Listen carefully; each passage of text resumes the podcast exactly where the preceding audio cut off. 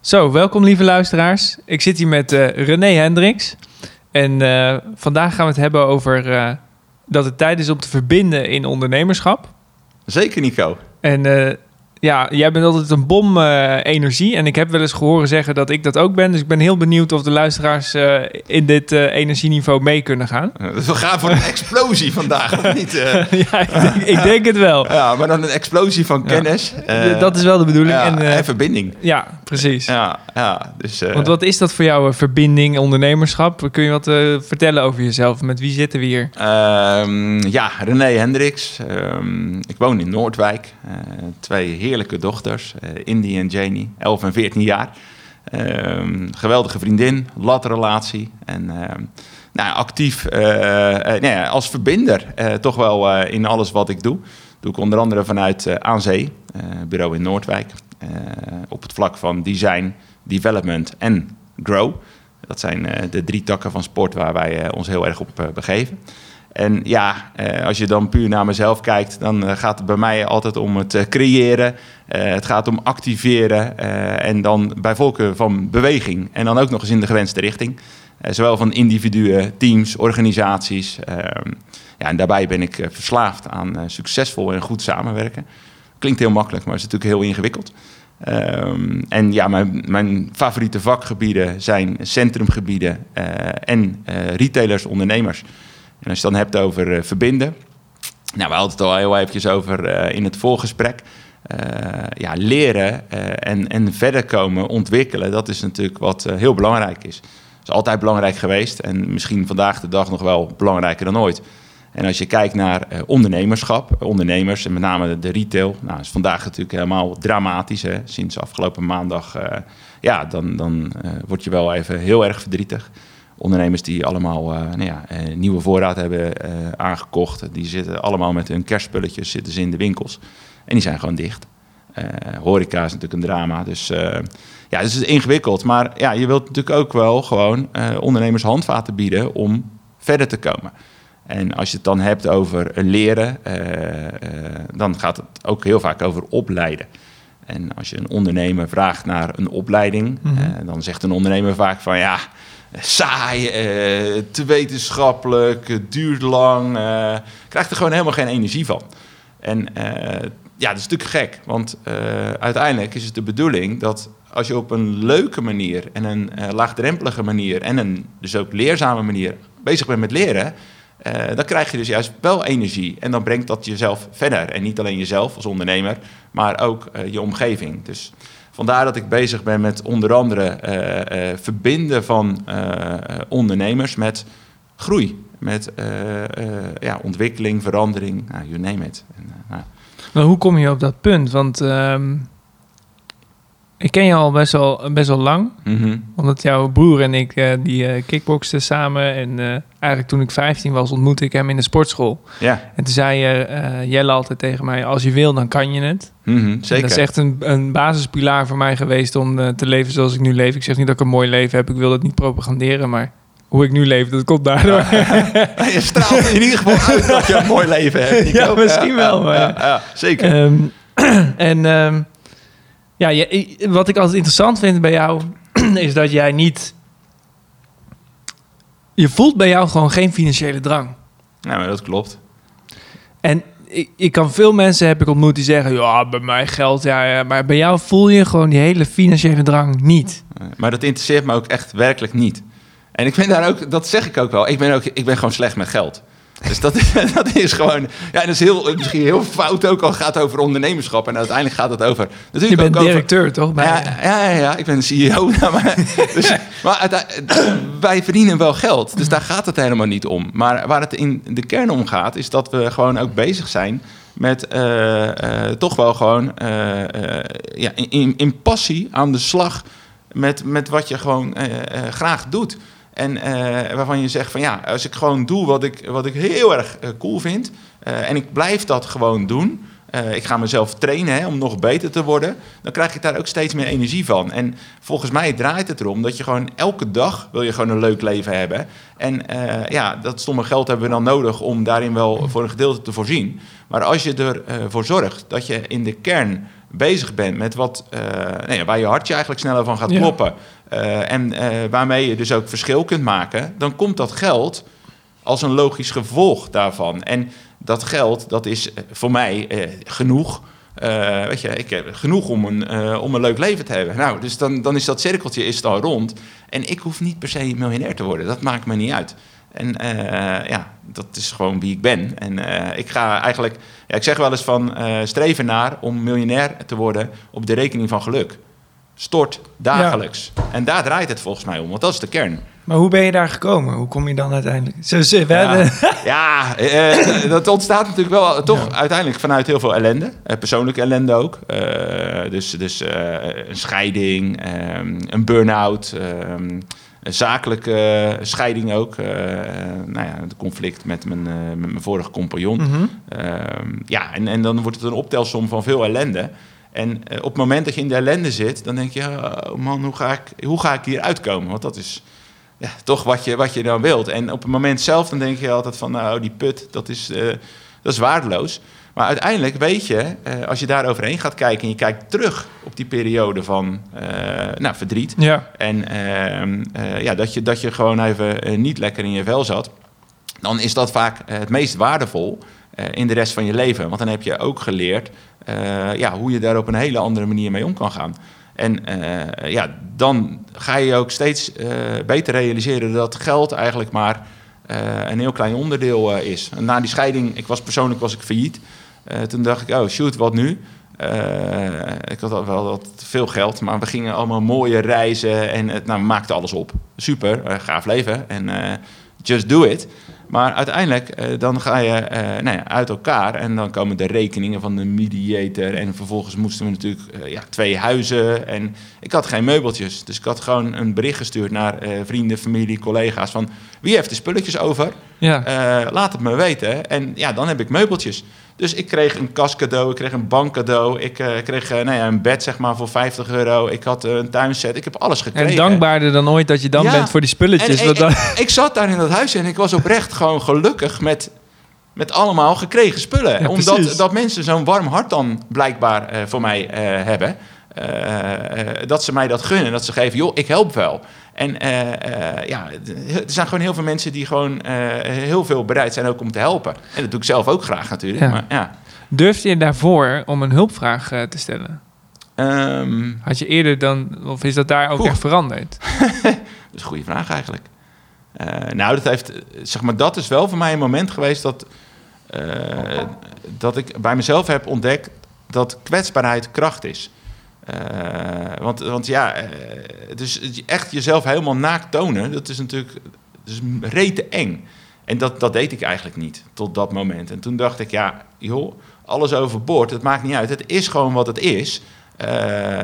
ja, eh, dan maar gewoon all the way. En gewoon zeggen, ik, ik zit gewoon even niet zo lekker in de wedstrijd. Help! En, en, en daar gewoon ja, eigenlijk alle kaarten op tafel leggen. En dat heb ik wel geleerd. Juist die transparantie, die heeft mij zelf heel erg geholpen. En ik merk ook aan anderen, en dat als je het weer hebt over verbinding en ondernemerschap... door heel veel, heel veel sessies met, met ondernemers. En dan zitten we collectief, ja, hebben we het over een bepaald onderwerp... En wat het allereerste is wat ik probeer te doen met iedereen, is daadwerkelijk connectie maken. Dat iedereen in, in een ruimte, en of dat nou fysiek is of digitaal, dat hij zich veilig voelt om, uh, om eigenlijk alles met elkaar te delen. Want ja. Ja, daar zit wel een, ja. een dingetje wat je, wat je bij mij raakt. Ik zie de laatste tijd zie ik best wel vaak dat, dat mensen zeg maar niet geneigd zijn om niet alles naar elkaar uit te spreken. Dus bijvoorbeeld dan nou, als dan al bestuur een offerte uit naar de klant en de klant zegt ik wil korting en je eigenlijk voelde dat niet eerlijk. Nee. Dan kun je ook gewoon best zeggen op dat moment, joh, ik begrijp dat je korting wil, maar het voelt voor mij niet eerlijk. Nee. En dan kan dat besproken worden wat er eigenlijk niet besproken wordt. Ja. En wat ik zie in de maatschappij op dit moment is dat heel vaak dat soort dingen dan dat dat niet besproken wordt. Ja. Maar als het al bij het offerte-traject begint, dan is dat het begin van het eind. Ja. Ja. Want dat wordt alleen maar erg. En op een gegeven moment is er zo'n stapel onbesproken dingen tussen twee mensen. En dan ligt de communicatie ligt helemaal vast. Is er geen verbinding meer. Nee. En die komt dan doordat de waarheid niet gesproken wordt. De naakte waarheid, het naakte bij jezelf. Van joh, hier zit ik mee. Ja. Kunnen we dit oplossen? Ja, klopt. Ja, is wel, wel goed hoor dat je dat zegt. Ik, ik dacht ook altijd connectie maken. Dat, dat doe je met, uh, met mensen. Hè? Dat is logisch. Maar eigenlijk draait het ook steeds meer om 360 graden connectie. Want uiteindelijk gaat het ook om uh, connectie maken met een omgeving bijvoorbeeld. Dus hier staan nou ja, dit soort, uh, nou, wat zijn de pallets? dus, maar, maar blijkbaar is hij gekozen voor pallets om een connectie te maken met alles wat hier, wat hier gebeurt eigenlijk in dit kantoor, met de mensen. want het is ook een stukje verhaal wat je daarmee wilt vertellen. Dus het is niet alleen de connectie die wij maken, of de connectie die je nou ja, maakt als opdrachtgever. en in dit geval nou ja, dat je, dat je zeg maar eh, daarmee eh, in verbinding komt. Maar ook met alles wat daarbij komt. Eh, tot en met zeg maar, de wijze waarop die offerte wordt overhandigd of wordt besproken. Of, ik denk dat het, nou ja, de kern die jij aangeeft, het bespreken van de onbesproken dingen. Ik denk dat dat wel een heel mooi focuspunt is in deze tijd. En ik denk dat je dan veel, nou dat denk ik niet. Ik, weet dat je daar veel verder mee komt. Ja, dus, dan is iedereen een stuk kwetsbaar. En dan wordt er ook gesproken over hetgene waar het echt over moet gaan. Terwijl, nou ja, ik heb nu... Uh, je ziet gewoon in de communicatie tussen mensen in... dat Ik denk dus, maar dat is mijn filosofie... die verbinding is dus dat als mensen met elkaar in verbinding staan... Mm -hmm. dan, dan hangt er niks tussen. En maar op het moment dat er iets tussen jou inhangt, de frustratie of dat ik ergens teleurgesteld in ben en ik spreek het niet uit, nee, precies. dan ga, gaat mijn onderbewuste jou uh, proberen te vermijden. Dus dan bel je mij en nee, nu even niet, weet je wel. Maar dat doet het onderbewustzijn. Dus als je niet zeg maar al die beperkingen die er, die er tussen de verbinding in zitten, tussen mensen weghaalt, dan gaat je onderbewuste dus een loopje met je nemen. Klopt. Ja, ja. Ik hoop niet dat mensen me gek vinden dat deze dus, podcast... Uh, we, we, gaan nu wel heel diep. Dus wel, wel, grappig dat wij heel eventjes natuurlijk zeiden van... ja, waar gaan we het eigenlijk over hebben? En toen zeiden van ja... Verbinden. ja, het gaat over verbinden. En uh, nou ja, dat, is, dat is de kern van het verhaal. En natuurlijk gaat het ook over verbinding maken met je nou ja, onderbewustzijn. Dan ga je natuurlijk ook heel erg de spirituele hoek ga je in. Uh, dat is natuurlijk ook wel iets... Uh, ik, ik, was zelf van, van huis uit ik heb niks met spiritualiteit, eigenlijk niks. Uh, maar nou ja, dan kom je in een burn-out. En nou ja, dan, dan natuurlijk ga je heel erg bij jezelf te raden van hoe heeft het zover kunnen komen. En nou, dan krijg je dat op een gegeven moment met hulp van een psycholoog. Hè. Dan kom je eigenlijk wel een beetje in aanraking met het spirituele. Want die psycholoog heb je gewoon nodig.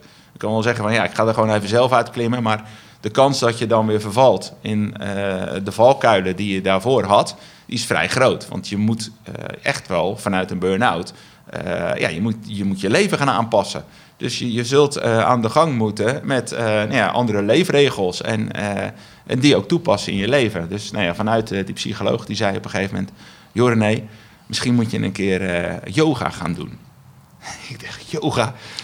ik heb helemaal niks met yoga, man. Ik ben van de, gewoon de gestampte pot, uh, pootjes in de klei en uh, ga met die banaan. Ik heb, dat vind ik veel te zweverig. Toen, ja, nou ja, goed, kan best zijn, maar heb je het wel eens geprobeerd? En ik had al een oordeel uh, voordat ik het überhaupt ooit zelf had gedaan of ervaren. En toen dacht ik, ja, dat is wel lekker makkelijk, oordelen over iets wat je nog niet zelf hebt gedaan. Ga maar gewoon zelf doen. Hè. Ga maar ervaren. En ga dan op basis van die ervaring bepalen hoe dat voor jouzelf is. Dus uh, nou ja, uh, toen ben ik uiteindelijk bij een dame uitgekomen in Noordwijkerhout. En die gaf heel laagdrempelige yoga op een zolder. en nou, een heel klein clubje mensen, vaak waren er man of vier. En ja, toen, toen ben ik er eigenlijk achter gekomen dat de wijze waarop zij dat deed... nou, laagdrempelig en ook ja, gewoon heel losjes, maar ook heel kwetsbaar...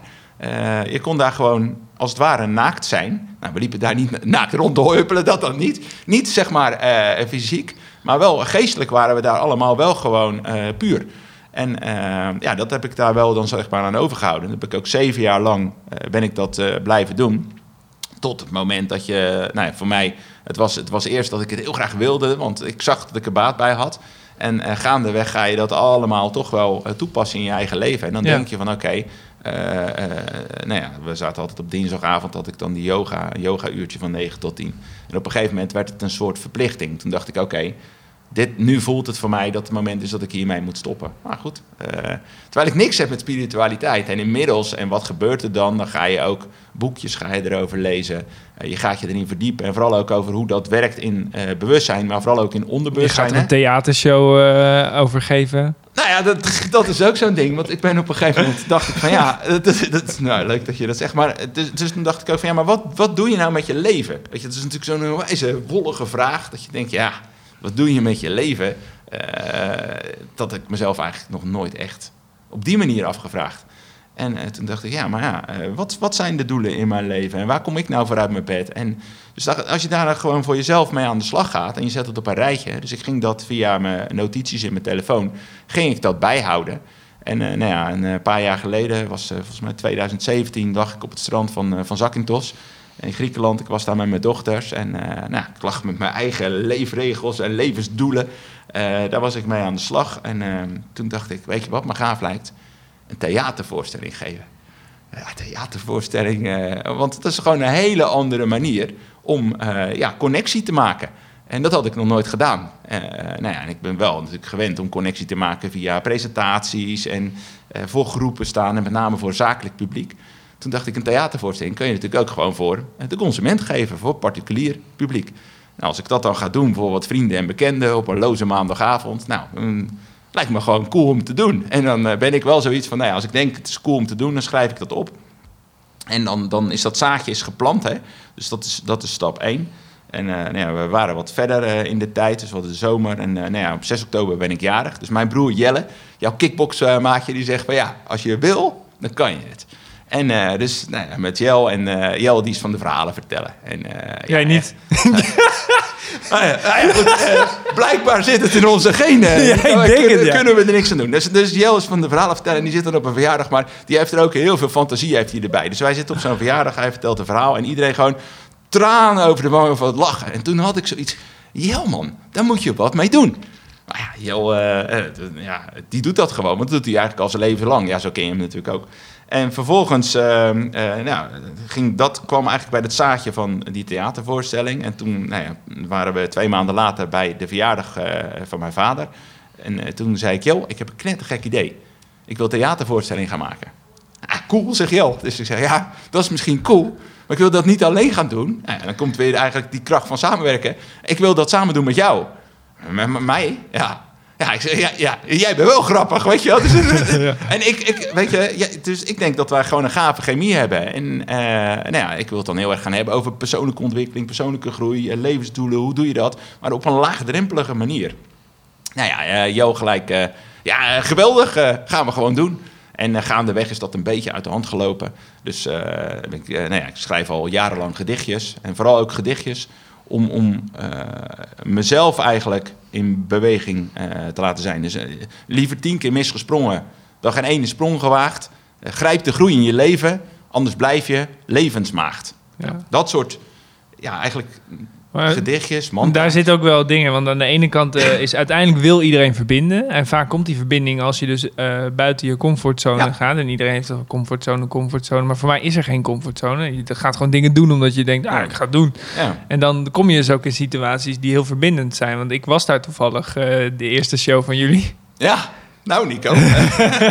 oh. En er was één grote verbindende zaal en iedereen met elkaar en iedereen gunde het jullie. Dus er was een hele liefdevolle energie eigenlijk in die ruimte. Dus het was best wel mooi om mee te maken. Maar als je niet die stappen neemt om daar te durven heen te gaan en te durven te gaan staan voor die verbinding. Uh, dan ontstaan die dingen ook niet waar je plezier van kan halen en waar je energie van krijgt. En, nou ja, wat je zegt, de comfortzone. Kijk, je hebt natuurlijk, jij zegt er bestaat geen comfortzone. Nou, ik denk dat die er wel is, eerlijk gezegd. Als je hem benoemt, is die er. Ja, nou, maar voor, voor heel veel mensen is natuurlijk die comfortzone, dat is gewoon, dat is het laid back. Uh, weet je, je doet alles eigenlijk al wat je, wat je goed kunt en uh, wat je makkelijk afgaat. En uh, er staat weinig spanning op. En dat is wel nou, een beetje dat gevoel van die comfortzone. En als je die comfortzone, die kun je wel stretchen. Dus je stretcht de comfortzone. En dan eh, feitelijk wat je dan eigenlijk gaat doen, is dat je zegt van ja, ik heb bepaalde kwaliteiten. Hè. Ik ben in bepaalde zaken ben ik goed, of ik denk dat ik daar goed in ben. Um, en, en uh, ja, maar ik heb het nog nooit gedaan. Maar ik denk dat ik het wel kan. En dan wordt het natuurlijk, dus dan wordt het wel, het is wel spannend om te doen, maar dan komt ook weer die kwetsbaarheid. Ja, alleen die spannendheid, hè, die is niet nodig, denk ik dan. Want als je de angst om te falen eraf haalt, de angst om beoordeeld te worden eraf haalt, als je de, snap je, en je zegt gewoon, hé, hey, ik ben hier om te leren, ik heb het nog nooit gedaan, ik weet ook niet of het gaat lukken, let's do this. Ja, precies. Nee, maar dus dat is dan ook de kern. Dus, dus als je de angst eraf haalt, maar dan zeg je zoiets, dus dat betekent dat je jezelf gewoon kwetsbaar op moet stellen. En, en gewoon eigenlijk tegen jezelf zeggen, wat is het ergste wat mij kan gebeuren.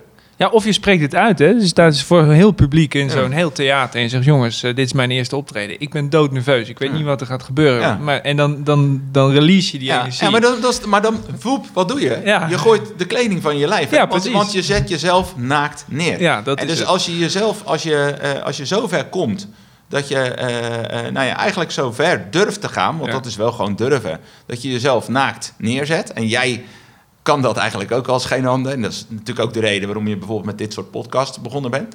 Uh, maar maar als, je, als je dat lef hebt, ja, dan, dan bestaat een comfortzone niet, niet voor je. Maar dat, om dat lef bij jezelf te creëren en om eigenlijk dat just do it knopje, uh, nou ja, om die over te schakelen, ja, uh, daar is wel wat voor nodig. Ja, daar is zeker wat voor nodig. Ja, dus... ik moet wel zeggen, toen ik mijn eerste kickboxwedstrijd deed, heb ik dat niet gezegd. Ik heb niet de microfoon gepakt en gezegd, uh, nou jongens, ik ben heel zenuwachtig. Dit is mijn eerste kickboxwedstrijd. maar dan heb je al bijna verloren voordat je begint. Dat is, dat is natuurlijk wel, ja, dat is natuurlijk wel, ja. Dus het is wel een beetje welke situatie? Ja, zeker. Ja, ja, dat is wel, wel een mooie. Nou, sport is sowieso natuurlijk wel... qua metafoor is dat altijd een hele mooie om mee te pakken... in heel veel dingen die we aan het doen zijn, hè.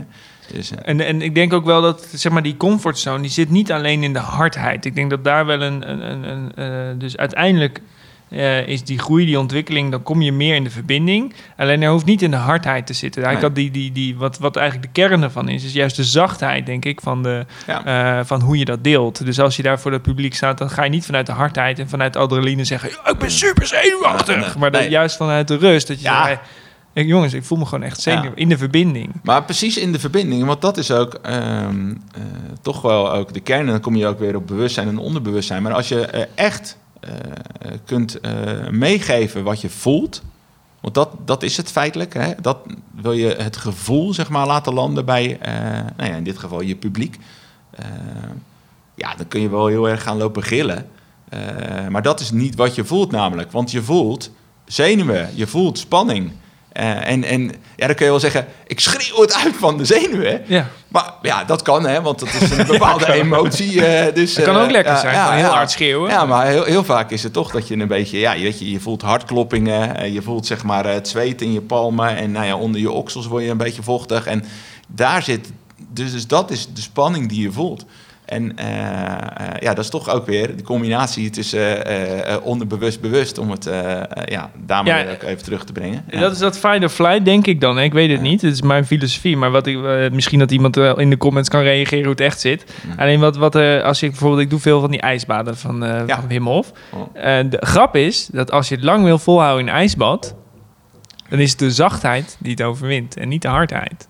Dus als je in dat ijsbad gaat zitten en je bent gewoon heel relaxed ja. En je denkt, ah, het water is koud. Ja. Of je denkt, het water is, weet je wel. Water, ja, ik zit er nu toch al in. Water, ja. Precies. Eh, eh, dat is een energie waarmee je, zeg maar, um, die kou kan confronteren. Ja. Maar je confronteert hem eigenlijk niet. Je accepteert de kou. Ja. En, en je kunt ook tegen de kou zeggen, uh, het is ijskoud en ik ga je overslaan. Ja, ja precies. En de grap is wat die kou dan zegt, is ja, dat is leuk voor jou. Ja. Uh, jij zet nu al je bloedvaten vast en jij uh, zet nu alles verkrampt alles. Ja, ja. Weet je waar ik voor zorg? Je krijgt gewoon geen zuurstof meer in je lichaam en alles zit vast. Dus uh, dat hou je niet lang vol. En ik denk dat dat een hele mooie metafoor is ook naar het echte leven. Dus heel vaak als het spannend wordt, verkrampen we... terwijl we dan juist ontspannen zouden moeten zijn... om het strategische geheel te zien. Want je ziet het geheel niet meer als je verkrampt. Alles wordt heel... Ja, ja maar dat, dat, is ook zo. Kijk, uiteindelijk wat ik zelf ook heb geleerd... is dat ademhalen dan. En Juist, dat, ja nou ja, dat is yoga ook. Hè? Dus, dus, dus we deden alleen maar ademhalingsoefeningen. En toen dacht ik, ja, maar eh, als kind, weet je, ben je toch gewoon, ja, je, je, je komt ter wereld en je bent aan het ademen. Dus dan, dat is eigenlijk iets eh, wat je vanzelf doet. Maar als je je concentreert op je ademhaling, op, nou ja, zeg maar, dan zit je in zo'n bad. En dan ga je eigenlijk veel meer bezig met je ademhaling. Dan kun je zien dat je, zeg maar, de tijd die je in dat bad kunt zitten, het kan veel langer. In plaats van dat je zegt van ja, maar ik ga, ik ga winnen van, zeg maar, ja, van, van het ijs. Dus, dus uiteindelijk is dat toch wel een hele belangrijke kern. En dat is net zoals je, dat je bijvoorbeeld, nou, je hier zit in een podcast of je staat op een podium, dat die ademhaling, ja, die geef je eigenlijk want dat is natuurlijk uiteindelijk ook vanuit je onderbewuste. Maar die geven wel de kracht. Dus bewust bezig zijn met ademhaling en dat benutten in alles wat je doet. Ja, misschien ben ik een beetje te zweverig en te wazig, maar uiteindelijk is dat wel gewoon uh, wat heel veel kracht geeft. Nou, dan kom je tot de kern waar we het over hebben, is dat eigenlijk ondernemers nu zouden moeten verbinden. Ja. Kijk, het punt namelijk is, is dus als het heel zwaar wordt en heel heftig wordt, dan zie ik veel ondernemers verkrampen. Ja, en die gaan nachtenlang doorwerken. En die denken, ja, maar ik heb heel hard mijn best gedaan. Ja, ja. En dat is dus denk ik precies niet wat ze zouden moeten doen. Uh, nee, dat... Want wat ze zouden moeten doen is kwetsbaar opstellen naar hun omgeving mhm. en zeggen, jongens, ik kom er niet uit. Ik heb Wie wil mij helpen? Ik heb hulp nodig. Nou, en die hulpvraag, dat vond ik dus heel mooi dat jij dat net zei. Dat dat dus in die crisis is gekomen. Ik ben dus opgegroeid dat het hulpvragen stellen deed je niet. Je moest alles zelf kunnen. Totdat ik in Cyprus stond, mijn vriendin een psychose kreeg en ik het mentaal niet meer aankon. Ik kon niks meer. Ik stond daar in het buitenland. Voor mij was het al ver uit de comfortzone. Het buitenland? Ja, want ik was, ja dat uh, was mijn eerste verre ah, reis. Oké, ja, dus die kwam al en vervolgens heb je en, nog En toen kreeg ik ook nog een... En ik wist het niet meer. Gewoon niet meer. En ik moest zoveel drempels over totdat ik dacht... Ik bel de ene persoon die ik nooit om hulp wilde vragen. En dat is mijn vader. En dat heeft echt mijn leven veranderd. Ik belde mijn vader en ik vroeg, kun je mij helpen? En vanaf dat moment ging alles in gang. Tuk, tuk, tuk, begon alles te lopen. Ja. kwam er hulp en... Hup, ja. En dat is zo'n bijzonder moment geweest in mijn leven. Want daarna ben ik dus om hulp gaan vragen. René, kom je podcast maken? Ja, tuurlijk, weet je wel. Maar die komt niet als ik zeg, ja, ik moet u en hij moet mij vragen. En... Het, is, uh, een hele mooie kern vanuit verbinden dus ook. Dus, dus dat geldt eigenlijk voor alle ondernemers. En het zou ook een centrale vraag kunnen zijn. Hè? Uh, uh, waar heb je hulp bij nodig? Of, dat is dan eigenlijk de vraag die, die, die ik dan vraag, vaak stel maar het is eigenlijk andersom. Vanuit ondernemers. Ze zeggen, help. En, gewoon met, letterlijk en figuurlijk met, met dat bord omhoog, help. En dan zeggen, ja, oké, eh, help. Ja, ik verzuip.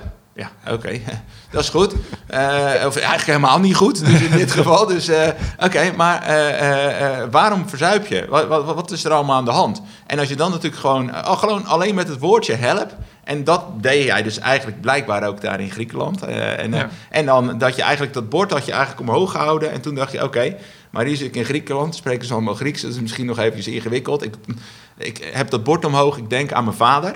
Die, nou ja, eigenlijk waar ik dan helemaal nog nooit aan gedacht had op zo'n moment om me zo kwetsbaar op te stellen, want dan komt ook weer die kwetsbaarheid komt daarin terug. Absoluut. En ik denk dat als je het hebt over eh, eh, de tijd van vandaag, uh, dan, dan is er heel veel hulp nodig. eigenlijk ontwikkelingshulp voor ondernemers. En dat klinkt heel zwaar, maar uiteindelijk op dat niveau zijn we zeker als we het hebben over de winkelstraat. Ja. En we hebben het over horeca. Uh, en, en ja, dat, dat is natuurlijk dan heel makkelijk van ja. En dan komt vooral de vraag natuurlijk hoe. Hè, want dat is natuurlijk dan een, een, wel weer een hele complexe. Uh, want ja, dan is toch vaak behoefte aan, uh, aan, geld. En mensen gaan dan hard, harder werken. Hè, want dat, denk je dat dat de oplossing is. Maar heel vaak is ja, op een gegeven moment die werkweek. Die, die, wordt van 60 naar 70 naar 80 naar 90 uur. Maar ergens is dat natuurlijk op. Hè. dus, dus, dus daar zit een limiet aan. En de vraag is natuurlijk ook of dat slim is. Want vaak is het dan veel beter om te zeggen: nee, ik, ik, ik, ga eventjes boem, ik ga nu stilstaan. Hè, en zeggen: stilstaan, uh, is, stilstand is achteruitgang. Dat is helemaal niet waar. Af, af en toe even stilstaan is namelijk heel goed om weer vooruit te kunnen.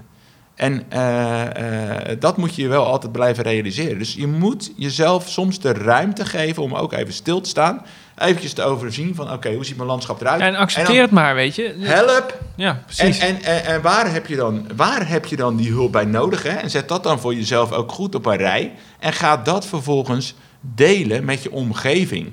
Want dat is ook weer verbinding maken. Want als jij namelijk gaat vertellen... wat ik dus eigenlijk deed vanuit die scheiding... van ja, ik heb hulp nodig, help... Uh, waar heb ik uh, uh, hulp bij nodig? Ja, jongens, ik heb meubeltjes nodig. Want ik zit straks in een huis, ik kan het allemaal niet betalen. Maar uh, wie heeft er wat? ik denk dat je dan ook op de kern komt van leiderschap en delegeren. Dus stel, ik wil als ondernemer naar de maan. Ja. ja. Ik wil naar de maan. En ik kan dan heel concreet mijn hulpvragen formuleren. Ik zeg, ja, ik heb een droom, ik wil naar de maan. Alleen red ik het niet. Nee. Ik heb hulp nodig. Ja. En dan ga ik dus mensen vragen: Wil je me helpen? Wil je me helpen? Wil je me helpen? Wil je me helpen? Ik heb een droom. Ik heb een droom.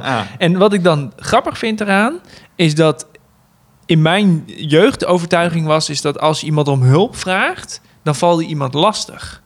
En de grap is, wat je, als je iemand niet om hulp vraagt als leidinggevende, dan zeg je eigenlijk: Jij bent niet goed genoeg. Ja, maar en dat is dus de mooie van de hulpvraag. Want de hulpvraag is eigenlijk mensen respecteren en ook de kans geven. Want in de essentie van ons sociale wezen als mens ja. willen wij anderen helpen. Ja. ja. Dus je hoeft je helemaal niet schuldig te voelen om die hulpvraag te stellen. Nee, nee juist niet. Want dat is namelijk uh, de kern van inderdaad wat, wat, wat, wat je wilt als mens namelijk. Uh, uh, heel veel mensen vinden het ook gewoon heel gaaf en het geeft een goed gevoel om iets goeds te doen voor een ander. Dus, dus uh, als jij actief gaat vragen om hulp op nou ja, uh, welk onderwerp dan ook, in dit geval uh, je reis naar de maan. kijk, er zijn heel veel mensen die denken, nou dat is hartstikke leuk Nico, maar daar kan ik niks mee, ik kan je niet helpen. Maar, want ja, reis naar de maan, dat is misschien wel net eventjes one bridge too far. Maar uiteindelijk maakt dat niet uit, want er zijn de honderd mensen die jij het vertelt, er hoeft maar net één tussen te zitten die zegt, ja maar ik heb uh, contacten bij Estec. En uh, uh, ik ken daar toevallig de directeur. en, en, en dat je dan met de directeur van Estec... Nee, ik noem maar even nu een voorbeeld. En dat je dus eigenlijk al dichter kunt komen bij die droom. Maar hoe kom je dichter bij die droom? Of hoe kom je dichter bij het oplossen van jouw probleem? Want het kan natuurlijk twee kanten. Hè? Dus het kan natuurlijk het realiseren van een droom... of het oplossen van een probleem of een groot probleem... is door dat te delen. En wat je uitstraalt, trek je aan. En als je dat dan vaak genoeg hebt geroepen dan uh, weet je één ding zeker. Uh, er zal ergens bij iemand uh, een lichtje gaan branden die denkt van... ik kan je misschien zelf helpen... of ik ken weer iemand die jou mogelijk verder kan helpen. En dat is allemaal verbinden, verbinden, verbinden. En dat is ja, het benutten van uh, ook de kracht van samenwerken. En zo kunnen eigenlijk heel veel mensen hun dromen gewoon waarmaken. Ja. Dat is wat ik denk. Ja, je kunt heel ver komen, zeker. Dus ik heb nog wel één droom. Oh, nou gaan we Waarvan ik echt zou gaan huilen. En dat is eh, eigenlijk veel platter en veel kinderen, en kinderlijker dan dat je misschien denkt. Maar ik zou gewoon echt nog heel graag een keer een F-16 uh, mee willen vliegen. Hmm. Nou, Al moet ik ervoor betalen. Dat is echt, dat is echt een soort ding. Dat is echt uh, dat ik denk, uh, als, dan denk ik wel dat je me even op kan rapen daarna. Ja. En, en van waar de F-16, Nico? Ja, ik weet niet. Als ik jong was, toen ben ik wel eens bij uh, Soesterberg geweest. En de F-16 is eigenlijk van nature een labiel project. Ja. Nou, dat ben ik ook.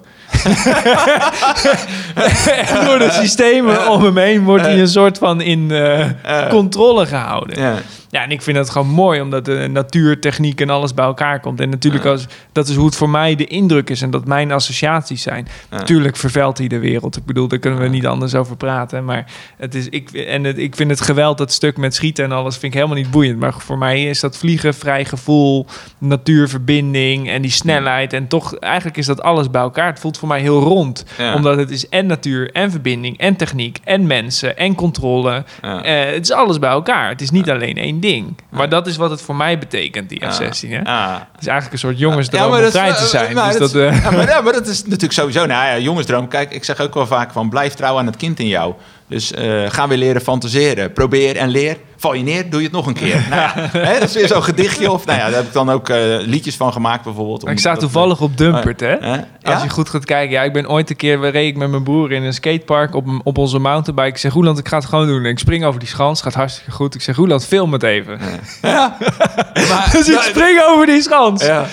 En ik ga veel te hard, want ik denk, ja, dat moet voor het filmpje. En ik ga zo met mijn gezicht vol op de grond. Nee joh. Echt gewoon faceplant, gewoon recht erin. Ah, en uh, hoop uh, ja, ja, ja, ja, ja, Dat was jouw record aantal views, zeker? Dat is inderdaad. ik heb veel video's gemaakt en alles, maar ik ben populair geworden met mijn gezicht op de grond. kijk, plat op je bek gaan, maar dat is En opstaan. Dus, ja, ja, en, en weer opstaan. Dus, hey, maar die F-16 is natuurlijk wel, dat is gaaf. Hè? Maar dat, hoe, hoe vaak deel jij die droom? Ja, en niet te vaak, maar minstens één keer per jaar wel. Ik, uh, ik, ken iemand die... Uh, die, die uh, wij mochten trouwens ook een F-16 filmen. Ja. Dus toen dacht ik al, nou, heel dichtbij. dichterbij. Weet je. Ja, ja, ik kon zelf niet meegaan die dag. Ja. Want? Ja, dat weet ik eigenlijk niet meer wat het toen was. Maar daar, daar had ik, dat kan eigenlijk niet, hè? Nee, nee, als je dan de kans hebt, moet je hem natuurlijk wel grijpen. Ja, dus ik kan niet meer terug. Maar misschien dat iemand die dit luistert denkt... nou, weet je, ik, ik heb nog wel een ingang. Ik weet ook niet of je er zomaar in komt, als ik eerlijk ben. Maar... Dat weet ik ook niet. Maar ja, moet goed, werk van gaan eh, maken. Ja, nou, dat, dat is met alles zo. Nou ja, het start met de hulpvraag. Hè? Dus dat ben je nu aan het doen. Je bent verbinding aan het maken met het realiseren van je droom. Dus dat is ook goed. Uh, en, en ja, uiteindelijk, uh, wellicht dat er inderdaad een, een luisteraar is die, die zegt... ja, maar Nico, ik ken iemand. Of, nou ja, Nico in de F16.nl. Ja, ja, dus nee, ik toevallig dus ook een, een goede relatie van mij. Die is bezig met vliegende auto's. Dus uh, de, de VLP heet het volgens mij. Oh ik weet niet of je het kent, maar uh, nou ja, het komt dan weer, nou, het komt weer wat dichterbij. Hè? Dus op een hele bijzondere manier in ieder geval die lucht in. Dus uh, ja, dat soort mensen kennen misschien weer andere mensen. En ja, zo werkt het toch. En dan gaat het uiteindelijk allemaal weer over verbinding. En ehm, ja, zeg maar, wie, wie je dan kent... dat, dat, dat, en als je dat zeg maar ook weet te benutten... en dan kan je zeggen van ja, het gaat ook heel erg over een gunfactor. Hè? Want het is, dan, ik vind jou een, een toffe peer. Dus weet je, dan, dan uh, ja, vraag wat aan mij. En dan denk ik, ja, Nico, ga ik helpen. Want ja, dat vind ik gewoon cool. Weet je, ik krijg energie van jou. Dus jij geeft mij ook wat. Hè? Dus, dus jij geeft mij energie. Dus, dus, dus dat is dan gewoon een wisselwerking. Want uiteindelijk, en dan, dan gaat het dus weer. Dan gaat het niet over geld. Maar er is wel uh, een, een zekere uh, waardeuitwisseling die er is, namelijk. Want uh, nou, jij geeft mij energie. En die energie kan ik weer gebruiken om de dingen die ik weer graag uh, wil doen of belangrijk vind, om die ook daadwerkelijk te realiseren. En ja, je moet ook gewoon na blijven denken, hoe voed je je eigen batterij? En door anderen uh, te helpen, en zeker mensen die jou dan ook weer energie geven, of die kunnen bijdragen aan een leuker leven voor jou, of nou, dat je gewoon inderdaad uh, meer waarde hebt. Ja, want dat is een beetje wat het nu is, hè? Bedankt trouwens, ik krijg ook energie van jou. Uh, en, graag gedaan. Wat het is, en het is geen sociaal-politiek oh. wenselijk antwoord. En als ik dan kijk naar, uh, naar geld en verbinding, mm -hmm. dan, dan is de grap is dat ik denk dat eigenlijk mensen die verdwaasd zijn in het geld verdienen, mm -hmm. eigenlijk heel graag zouden willen verbinden. Want wat ga je dan doen met dat geld? Ja, ja. Maar dat krijg ik ook. Ik heb, in mijn omgeving heb ik behoorlijk wat mensen met heel veel geld. En die, die zijn toch uh, geregeld heel jaloers op mij. Want ze zeggen, ja, maar wat jij doet, dat zou ik ook wel willen. En, en, en, en, dan, en, dan zeg ik, ja, maar hoe is dat dan mogelijk? Weet je al, je hebt miljoenen op de bank staan. Uh, uh, ga het dan gewoon doen. En, maar, maar die blijven inderdaad, nou ja, die, die zitten toch te veel op die pagina verdwaasd door het geld. En, en om dat vervolgens los te laten en daadwerkelijk helemaal in het hier en het nu te komen en vanuit hier en nu uh, die dingen te gaan doen die echt gewoon vanuit je hart, uh, uh, ja, eigenlijk vanuit je hart komen. Ja, dat, dat is niet zomaar dat je even drukt op een knop en dat je dat dan voor jezelf kunt gaan realiseren. Dat is wel een proces. Maar als je dat echt wilt, en dat geldt dus, dus ook daar weer, dan is de hulpvraag te zeggen: ja, maar ik wil gewoon eigenlijk zoveel mogelijk, want elke dag is uitgesloten, want we hebben ook allemaal echt onze onze shit times. En, en dat hoort ook bij het leven. Het zijn pieken en dalen. En die, die maken het, het leven de moeite waard. Uh, sterker nog, die, die dalen, uh, wat je, als je daar later op terugkijkt, dan kan het juist de piek eigenlijk alleen maar uh, verhogen. Maar ook daarvoor geldt, dus mensen met geld, verdwaasd door het geld, die gewoon zeggen: joh, ik zou eigenlijk wat dichter bij mezelf willen komen. en dichter bij jezelf, nou ja, sommige mensen die zeggen: nou, kom dichter bij mezelf en het draait bij mij gewoon om geld en macht. Dat kan hè. en dan is het prima. Maar die, die, die, zullen dan niet zeggen van, uh, maar die zullen niet jaloers op mij zijn. Want uh, ik heb namelijk, ja, ik heb wel geld en ik heb genoeg geld, maar ik ben niet zeg maar multimiljonair. En, en dat is dan niet spannend ook voor mij in mijn leven. Uh, nou, en macht, ja, weet je, daar gaat het mij ook helemaal niet om.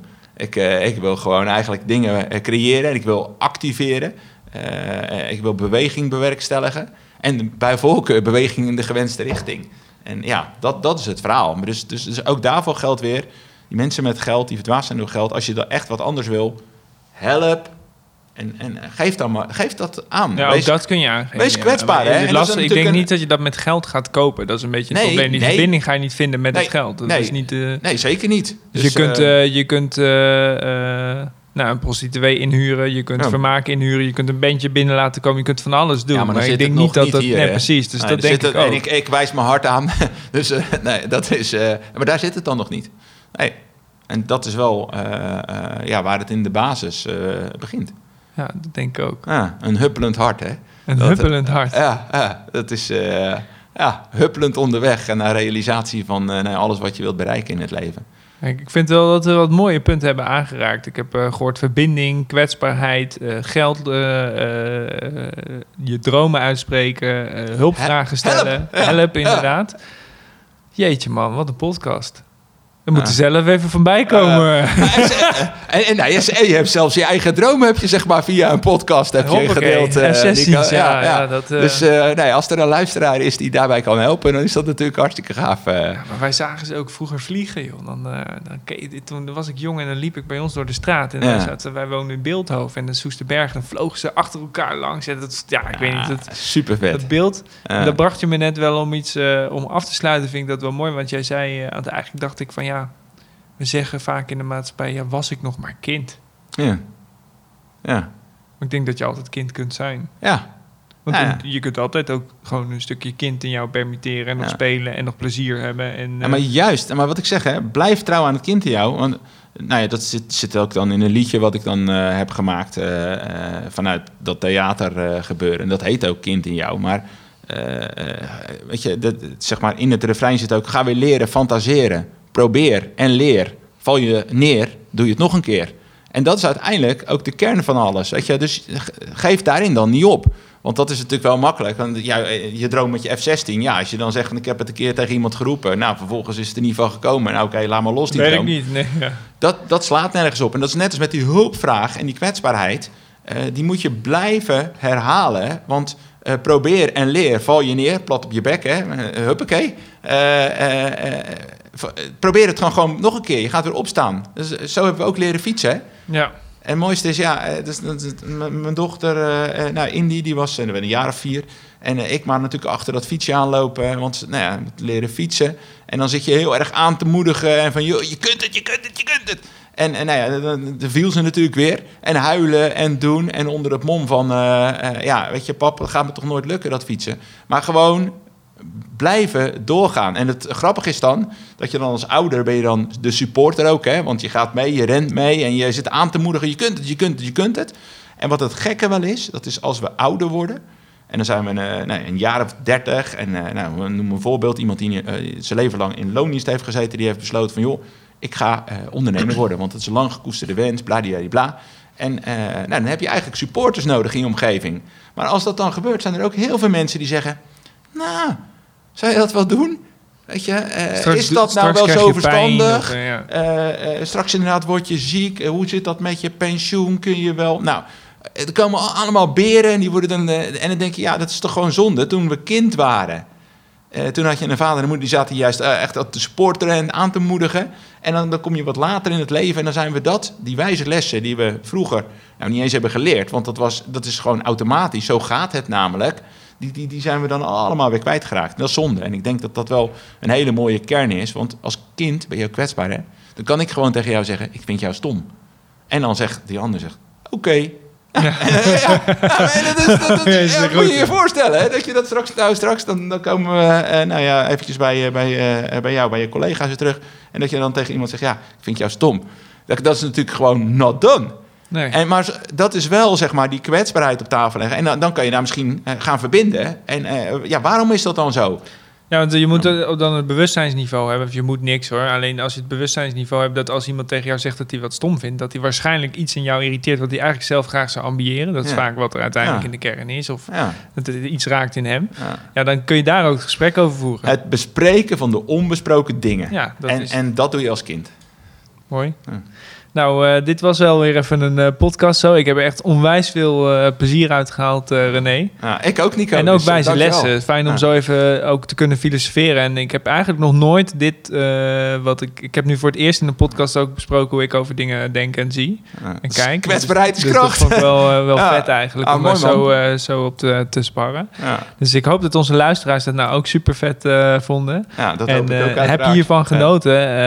su- support ons dan. Laat wat achter in de comments. Eh, ja, stel je vragen, dan Ja. gaan wij erop reageren. Ja. Want eh, Ook je hulpvragen, hè? precies, ja, Ja. misschien is dat een hele mooie. Ja. Heb jij nog een hulpvraag in jouw leven? Plaats die dan hieronder. En dan eh, hoop ik dat de andere mensen die hier ook op reageren, dat die dan eh, ja, dat die jou gaan kijken of, ze, of we elkaar een stukje, stukje verder kunnen brengen. Ja. Dus mocht je meer willen weten over, over deze podcast, kun je ons volgen op Spotify. Daar kun je ons mee steunen. Je kunt ons volgen op YouTube en je daar abonneren. En je kan natuurlijk ook op LinkedIn dus je eigen comment achterlaten. Dat vind ik eigenlijk het vetst als ja. je dat zou doen. Ja, super. Dus ik kijk er naar uit in ieder geval. ja, hopelijk komen er een hele stroom aan reacties. Precies. Ik, een orkaan van hulpvragen. Nou, dat zou dat goed lijkt me wel heel vet. Ja, Bedankt voor deze podcast. Graag gedaan, Nico. En tot de volgende keer allemaal. Dus oké, tot de volgende keer.